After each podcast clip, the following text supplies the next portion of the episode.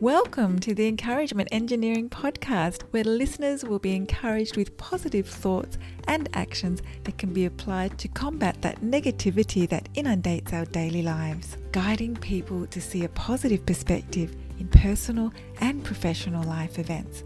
Now, here is your host, Bob Brum, the Encouragement Engineer. Hello, Bob Brum here, Thames Encouragement Engineer, offering you another encouraging quote from Khalil Gibran. Tenderness and kindness are not signs of weakness and despair, but manifestations of strength and resolution. I find this quote interesting as tenderness and kindness are key virtues in life. They give us a perspective of what it feels like to receive kindness and tenderness by giving it away. We all want to feel kindness in our lives. This helps us to realize hope in humanity and that people see other people as people first.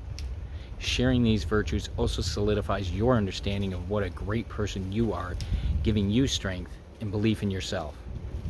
If you're part of a group, company, organization, you'd like some help to see the value of a positive perspective and positive action in your life, I'd love to help. Feel free to contact me at my website at bobbrumspeaks.com. And I also encourage you to subscribe to my podcast, the Encouragement Engineering Podcast, played wherever you listen to podcasts. And I hope you have a great day.